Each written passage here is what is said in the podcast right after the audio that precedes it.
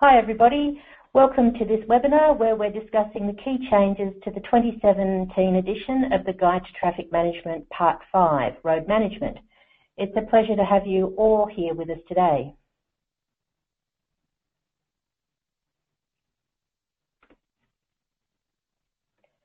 My name's Elena Gardner and I'm the moderator for today's session.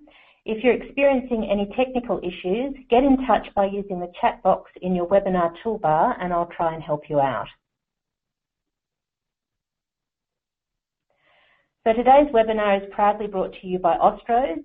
Austroads supports its member organisations to deliver an improved road transport network. Austroads members are collectively responsible for managing 900,000 kilometres of roads valued at more than $20 billion. Our collective approach delivers value for money, encourages shared knowledge and drives consistency for road users. So a little bit of housekeeping. Today's presentation will run for approximately 25 minutes, which will be followed by a 15-minute Q&A. We will send you a link to the recording of today's session in a couple of days, um, which will also include a link to today's presentation slides, but you can also download the slides now in the handout section of your toolbar. We really encourage you to participate in today's webinar. You can ask the presenter a question at any time throughout the session by typing into the questions box in your sidebar. If you could include the slide number your question relates to, this will help us to answer your question accurately during the Q&A session. So if you'd like access to the 2017 edition of Guide to Traffic Management Part 5, the guide is available from the Austroads Publications website via the link shown on this slide. Staff from Mem Austroads member organisations can download PDF versions of the guides for free. This includes staff from all state and territory road agencies and local councils in Australia and New Zealand. If you don't have your access code, drop us an email at austroads at austroads.com.au from your work email and request your login details and we'll send those through. I just briefly mentioned too, um, Austroads is undertaking a project at the moment to deliver all of the Austroads guides online as HTML resources. Um, that work will be finished by mid-2018 um, and at that stage we're going to transition to uh, making all of the guide content freely available on the website and we're really excited about that project. So, um, I'd like to introduce you now to today's presenter, uh, David Green. David is a Senior Engineer with the Australian Road Research Board and is based in Melbourne. He has 15 years experience in the road and traffic industry in both the public and private sector. His traffic experience includes the application of traffic management techniques, road safety improvements, and road network capacity analysis. He is also the lead author of the new Guide to Traffic Management Part 5. Hi David and welcome. Hi Elena and thank you for that introduction. Thanks. And um, have you handed over the screen? Yep. I have. Okay. No problem. Thank you. Okay, well, um, thank you all for joining today, and um, and today we'll we'll, we'll provide a, an overview of some of the um, key updates uh, that we made to the recent or to the guide to traffic management part five, which Elena um, outlined is is now published. So um, essentially, the agenda we'll go through uh, today. Uh, it's a bit of a on your screen now. So we'll talk about the introduction and the purpose of the webinar. Um, then uh, the philosophy, the Austroads Guide to Traffic Management, some of the key changes, the structure, um, conclusion, and, and, and take any questions you might have on, on the guide. So essentially, um, Austroads Guide to Traffic Management Part 5 discusses traffic management issues and treatments related to road road mid-block. So it's just one part of 13 parts of the Guide to Traffic Management series. So this one just specifically re- relates to traffic management on the on the mid blocks, and more of a focus towards the arterial road mid blocks as towards to as as opposed to uh, local streets. So the guide was updated in 2017 as part of Austroads project NCM 2081, and this webinar provides an overview of the key changes uh, to the guide. so it wasn't a, a one man one man job. This was a, a job done by a, a, project team. And so essentially you had the Austroads project man, manager, which was Kamal Wiratunga from Main Roads WA, and then myself and, and Kenneth Lewis here at ARRB um, looked after the actual um, guide update and, and bringing the contents in.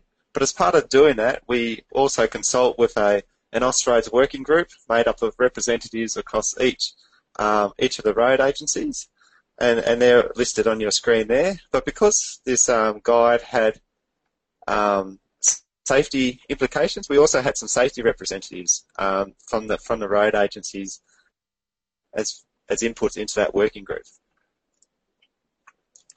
So essentially, the philosophy of of the Guide to Traffic Management Part 5 is to provide traffic management guidance with respect to the mid-block and to also to refer to other Austroads guide where content is best addressed.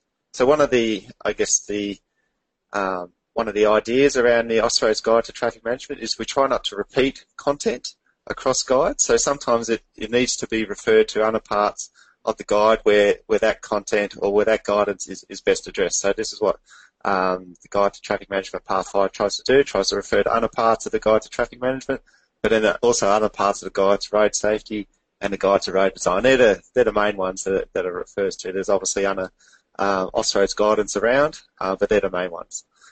Um, and so the guidance is limited to, to good practice rather than mandatory practice, which is addressed in the Australian standards.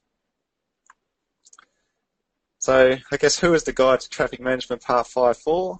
Essentially it's for those wishing to seek Austroads endorsed guidance on how to manage and operate the mid-blocks of roads in the context of road space allocation, lane management, and speed. As particularly that later one, speed, that had a, um, a lot of um, updates done to it. So we'll talk about that a little bit later.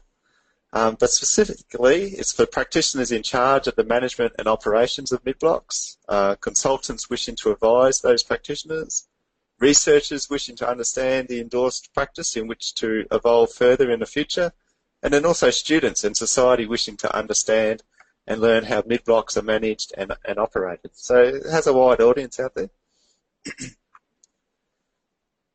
Bit of the, the structure and some of the key changes to the to the guide to traffic management part five, and we'll go into each of these areas um, next. But just as a quick overview, so the introduction um, was major update with some new content. So when we say major, major as opposed to minor, major update is where there's, I guess, new new content being added, like new paragraphs or new sections, new subsections. Uh, minor content is more where there might just be a bit of a change in, in some of the wordings and stuff like that. Uh, so then you had uh, section two, access management. So we did some minor content changes there. Uh, section three on road space requirements for general traffic traffic use. That was a restructure and additional content. Um, section 4, allocation of road space between road users. We did a restructure and additional content there. So 3 and 4 was actually combined in the previous version, so we split that up into two sections, uh, and we'll talk a bit about that later. Um, section 5 was on lane management, so we did some minor content changes there. Um, and then section 6, speed limits. Uh, so what, that was section 5 previously, but because we split section 3 into 3 and 4. That kind of moved it down to section 6. And then we did some major updates there with some new content. And then with the appendices, we put in some additional appendices as well. So I'll go through um, each of those sections in a, in a bit of detail now. Um, so essentially section 1 um, was the introduction. So this provides an introduction to, to the guide part and puts the guide part in the context of the Guide to Traffic Management series.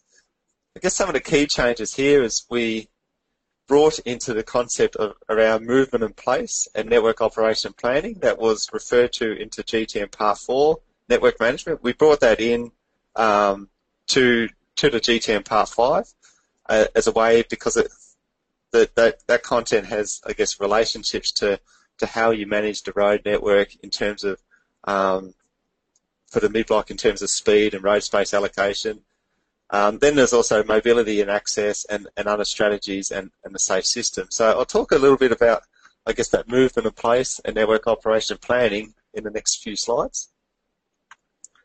So essentially, I guess those that may not be aware of moving in place, and it's a bit of a new concept that we kind of brought into the Guide to Traffic Management Part 4, but we also need to kind of refer to it in Part 5 in the introduction because it, it, it provides the, I guess, the framework for which to manage the, the mid-block. And essentially, the, the movement and place framework recognises that roads serve two primary roles for the user. That is to facilitate movement of people and goods and to act as places for people. So the movement function is determined by the strategic significance of the road within the network, and this is identified by the, by the volume of people and goods moved and the longer journeys that it serves. So movement includes all forms of, of movement, including those of pedestrians and cyclists. And then on the other hand, there's the place function. So the place function is determined by the strategic significance and community value of a place. So roads can be places and are often located within areas such as urban activity centres, strip shopping centres, transport hubs, educational institutes, and community centres. So in your mind, you're probably, with that brief description, you can you can probably think of roads that you go through every day or travel every day that serve a movement function and serve a place function. But I guess the degree to which a road facilitates the movement of, of people and goods and or acts as a place for people varies depending on the road with some acting as purely a movement facilitators and some acting as places, and then and, and others providing, I guess, a mix of a movement and place to varying degrees, as indicated in this figure. And, and we'll go through some of the key categories in the next few slides. So, I guess a road that might be more of a movement, so that's a designated movement with no place aspect. aspect. So this will kind of move people and goods rapidly over long distances with with motorways playing a strategically significant function with the road network. So I guess a typical kind of movement corridor is a, a motorway. I guess a, a, a, road with significant movement in some place. So that provides, I guess, safe, reliable and efficient movement between and within regional centres and urban arterials, urban areas. So an example of that would be a major arterial road. You also got significant movement with significant place aspects. So that's where there's a high demand for movement and high pedestrian activity with often limited road space, resulting in vibrant streets within urban and regional areas. So that might be like a main road through a CBD, um, so something like a, a King Street or something like that in Melbourne. um, then you've got some movement with some place aspects, so the streets where people live their lives and that facilitate local access to the community. So that's kind of like a, a local road um, type environment. Um, then you've got some movement with significant place aspects. So that would be high pedestrian activity and lower levels of, of vehicle movement create places uh, where people enjoy and attract visitors and are places communities value. So I guess a, a good example is like a strip shopping centre The other aspect um, that we updated was around the accessibility.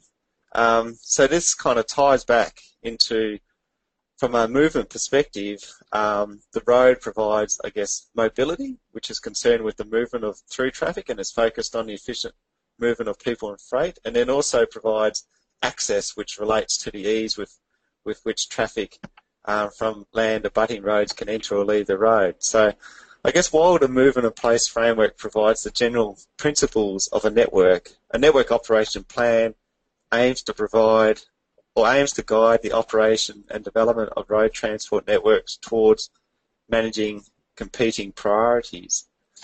And so accessibility-based NOP tries to extend, I guess, the traditional network operation planning by focusing on targeting on targeted road users such as private motorists, transit users, pedestrians, cyclists, and freight operators and their journeys rather than just um, focusing on the links. So by extending the, the network operation planning process to journeys, it looks at travel time and journey level service in addition to traditional network operation planning measures such as mobility, safety, access, information, and amenity.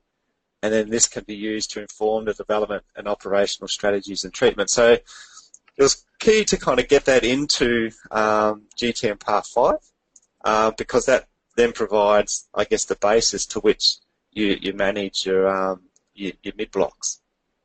So that's what we tried to do with um, Section 1 on the, on the introduction. So then section two um, was on access management. So this highlighted the importance of, of access uh, management in achieving safety and efficiency outcomes for the mid-block of the road. And various modifications were made, including the addition of guidance relating to the treatments used uh, for access management. uh, section three uh, was road space requirements for general uh, traffic use. And so this discussed um, the various road space requirements for general traffic use uh, with various content changes made, including the addition of new, gu new guidance. Um, the presentation format also changed um, from, I guess, the table format um, to section and text uh, format. So if you look at the old version and look at the new version, you, will kind of you'll see that change.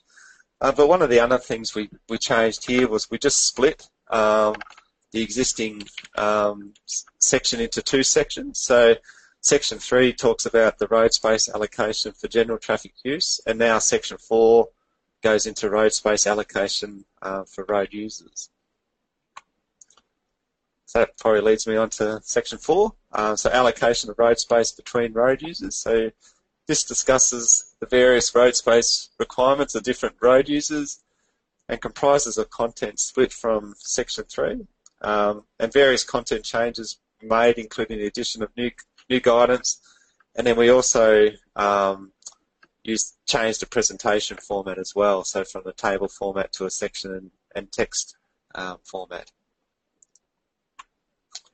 So this one of the I guess the things we kind of brought in uh, to GTM Part Five, and actually it came about. Um, we actually developed this graph in when we updated GTM Part 4, but it was felt that it, its home resided in, in Part 5. So um, it, originally it was placed in the commentary of Part 4 with the intention to bring it into the um, into the body of, of Part 5. So that's what we did. So th- essentially this figure provides, I guess, some guidance around the minimum requirements for the separation of cyclists and motor vehicles uh, for the preferred um, bicycle route. So it's um, that's that's a, a, key part. It's for the preferred bicycle route. So this figure gives guidance as to where separation should be provided if an agency wishes to make the route suitable for cyclists in order to designate the route as a preferred bicycle route. So the figure's not suggesting that in those scenarios the bicycle treatments that those bicycle treatments needs to be applied. So only the treatments suitable to make the road a preferred bicycle route for different road environments. So if we look at the figure now, you can kind of see if we take um, an 85th percentile speed of a road environment of say 50, 50 kilometres an hour and it has low, low traffic volumes, then if, if, if a road agency wants to make that a preferred cycle route, then this figure kind of indicates that you need to provide a cycle lane or a hard shoulder. Um, if it was a lower speed, uh, with low um, low traffic volumes, then a shared carriageway uh, could be could be suitable. Um, if you wanted to, if you had low low speed, say 15 k's, but you had a high high volume, then you start to look towards the cycle lane and, and hard shoulder. Uh, but that's, as I said, this is only where you might want to make it a preferred bicycle route. So it just provides guidance on, on what those type of treatments um, should be considered if, if you want to make it the preferred bicycle route. And you might also notice, I guess, with these figures, there's not a clear distinction between each of the zones. It's a little bit blurred. And so that's trying to kind of capture that there needs to be some engineering judgment applied as to where um, where you put in these facilities. And you also need to consider, I guess, the network operation planning objectives of um, the various users of, of, that road. And then that can help shape what treatment um, what treatment you may you may put in uh, if you want to have a preferred bicycle route. Um, in addition to, I guess, this information, uh, you need to also consider, I guess, the, the Austroads Guide to Road Design Part 3 for information on, on the design of the on-road bicycle lanes as well. Um, so then Section 5 on lane management. So this discussed the general lane management principles for, for different practices, and we didn't really do any significant changes um, to the to the guide in, in this section. So Um, not really too much to talk about um, today on that. Um, section 6 on speed limits. So this one we actually did a little bit of a, or a fair bit of update on. So this section provides guidance on speed limits, including the importance of speed in a safe system and in the setting of speed limits. Um, so the main change was the inclusion of revised guidance on the establishment of speed limits, and this aligns the setting of speed limits in order to better support the safe system approach by reducing the consequences in the presence of a high risk, i.e. high harm reduction approach, recognising the mobility role of different road functions, reducing speed limits on high-risk roads where engineering treatments are not feasible, and minimising the frequency of speed zone changes. So some of the key things we did here was that uh, we provided new guidance on localised speed limit reductions at high-risk intersections, the need to support active travel, shared spaces and activity centres through speed limits, uh, minimising the speed, speed zone lengths, so to try to minimise um, the amount of changes in speed limits, and the use of electronic speed limit signs in school zones and high pedestrian activity areas. So we try to provide some guidance around those um, those key elements. Um, we also so with the speed limits, um, urban roads risk uh, risk-based speed selection of, of, speed limits. So we try to provide an example or an application so you can you can select your speed limits based on on a risk-based um, process, which aligns with with the safe systems um, thinking.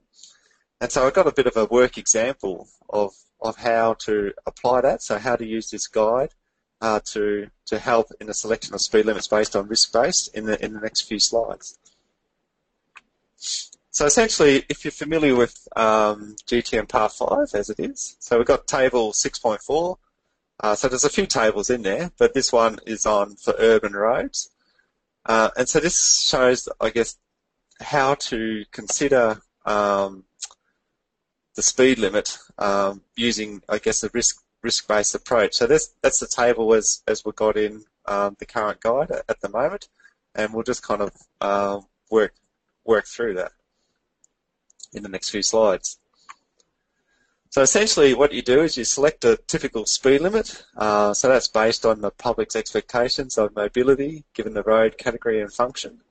Uh, you assess the, the severe crash risks. So check for consistent presence of severe crash risk factors across four categories. So high severe crash rates per kilometre of travel, road use and user issues, recognise high risk road engineering features, and speeds not suited for the road environment and its users and its users.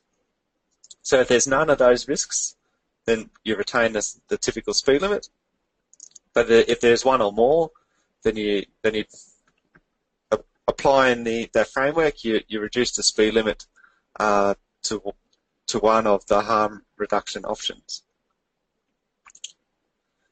So essentially, here I've just got a bit of an example of how you might do that. So down the bottom, there's a I guess a picture of a of a typical of, of a road environment, for example.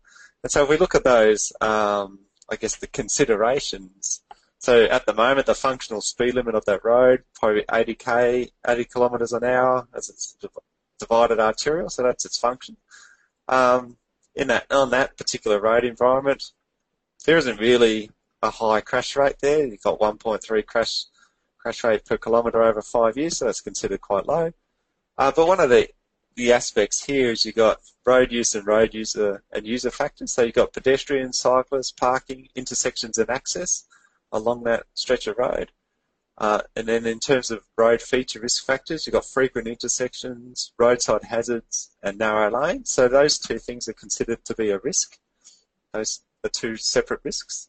Um, speed, there's not a lot of um, speed problems there. You've got the 50th percentile speed at 78 kilometres and the 85th percentile speed at 83. So, I mean, that's kind of in, a, in alignment with the the functional speed limit, so that's not considered a major risk. But you've got those two risks around the road use and user factors and road feature risk factors. So if we go back to our table, you can kind of see here that you've got the the pedestrians, cyclists, parking, intersections and access risk, and then you've got the frequent intersections, roadside hazards, and narrow lanes. And so for, so for that particular example, you've of got those two risks, but you only need one. Uh, so therefore, um, it is recommended to reduce the speed limit speed limit down to uh, 60 kilometres uh, per hour. So essentially, I guess that provided a bit of a overview of some of the, the key the key things we did in the um, in, in, terms of the guide update. We also did some um, added some some more content to the to the appendices, and that was just around um, referring to some to some research done, um, and I'm just opening it up now. so excuse my paper shuffling. There's around just bringing in some recent research done, particularly around achieving safe system speeds on urban arterial roads. And so compendium of good practice. So that listed a bunch of treatments uh, um, that could be used to address address um, speeds on, on on roads, both for the urban arterials and and the, and the rural roads. So we thought that was good um, good guidance. So we we put that into the um, into the appendix there. So uh, so that provides, a, I guess, a good reference uh, for for practitioners. So essentially, I guess the the guide is now updated and it's available um, through the Austroads website. So I encourage um, the users out there to, to download it and um, and um, and look at it and, and try to apply it in your everyday work. Uh, and so just in summary, I guess the latest version incorporates findings of recent Austroads research. So we're bringing it all up to date, um, particularly around the, the, concepts of movement and place, network operation and planning, and in particular setting of speed limits uh, to suit the role and function of the road in the context of the SAFE system.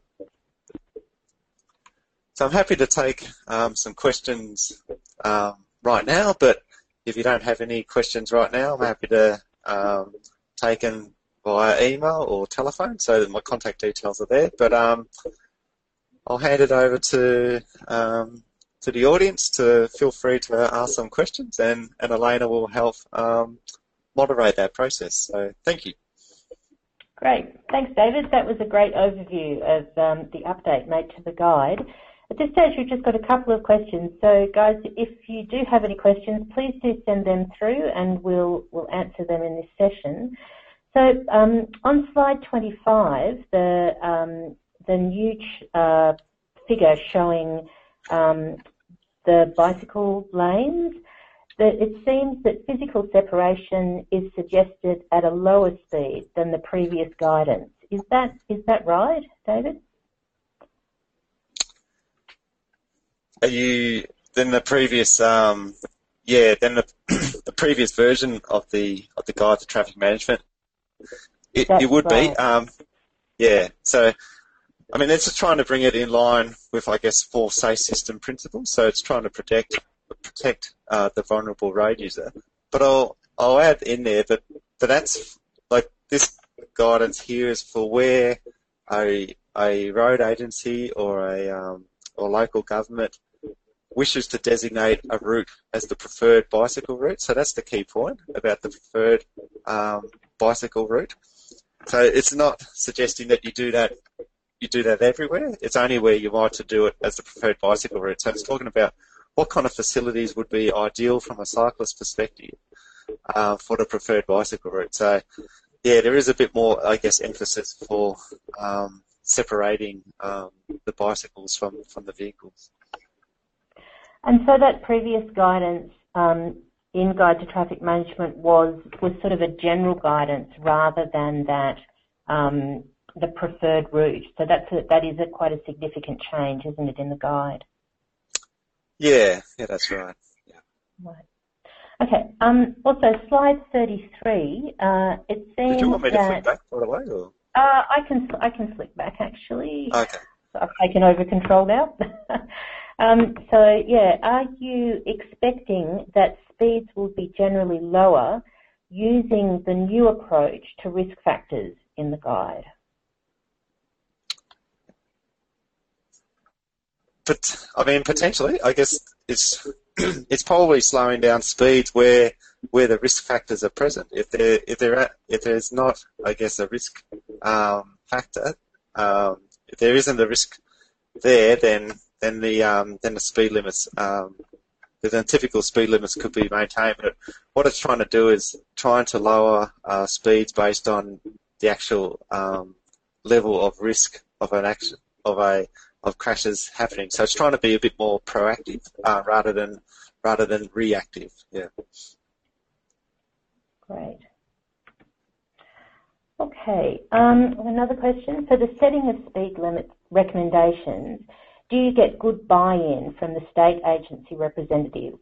I understand that New South Wales um, is reviewing their own guidelines for setting speed limits. Do you know if they will have similarities between the New South Wales guidance and the Austroads guidance? Uh, we we hope so.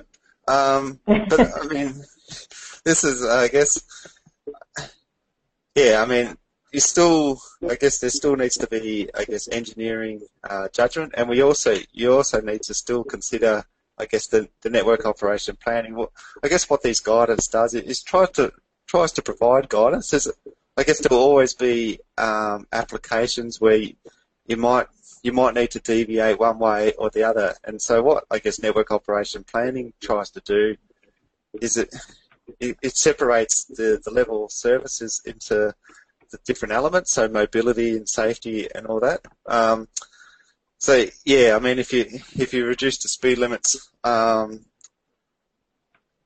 you, you, you do have an impact on um, mobility in, in some some cases, but but yeah, so it kind of still needs that engineering judgment as to where you um, where you do uh, reduce the, the speed limits. Um, but this just kind of provides guidance as to how you might uh, manage that from a from a risk um, a risk based uh, perspective.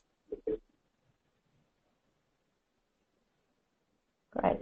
Okay, thanks. Well, look, that's they're the questions we have at the moment. I'll keep an eye on the question um, box. So if anybody does have any more questions, please do send them through. We've just got a couple of um, closing slides. So if anybody comes in, I'll jump in um, and let you know.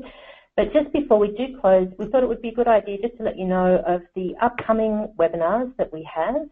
Um, you can see uh, a list of those webinars uh, on the event page of our website once we have bet, um, sort of bedded down the dates. So at this stage, uh, we've got coming up in September, on the 26th of September, a webinar about prioritising on-road public transport. Um, the report just came out yesterday and uh, you can now register for that webinar online. And then in October and November, we've got a bunch of webinars coming up on updates to Guide to Traffic Management. Uh, part 13 was just published this morning. Uh, David, who's been presenting today, was the lead author of that part as well. So that's, um, remind me, roadside safety, David, part 13? Yeah, road environment safety. Yep. Road environment safety, great. And so we'll be having a webinar um, on that. Um, some other other upcoming webinars with um, in October we'll be releasing a report on the safety benefits of connected and automated vehicles. Uh, there'll be hopefully two webinars on that subject, one looking at the research findings and the other looking at uh, some of the trials that are happening in the jurisdictions. So it should be quite interesting. And we've got a combined webinar coming up on intersections, and that will be looking at Guide to Traffic Management Part 6 and Guide to Road Design Part 4. Uh, so yeah, good, some good stuff coming up. Um, some of the feedback that we've had from people is that they would really like us to be running some webinars, um, not necessarily based on recent publications that have come out. Uh, we're definitely open to that. And um, if there are particular subjects um, or topics that you'd like us to uh, maybe pull in some um, experts on and have a presentation on, please let us know. Um, and we've put a question into the uh, feedback uh, survey that you'll get when we close today's webinar. asking you if there are particular topics that you'd like us to cover. So please do fill in that survey. It's really helpful for us to understand um, how we're going with the webinars. And that's pretty much it for today. So thank you. Thanks, David. That was a great presentation. And thank you, everybody, for joining us today. We hope you enjoy uh, the rest of your day. Okay, thank you. Thanks. Bye.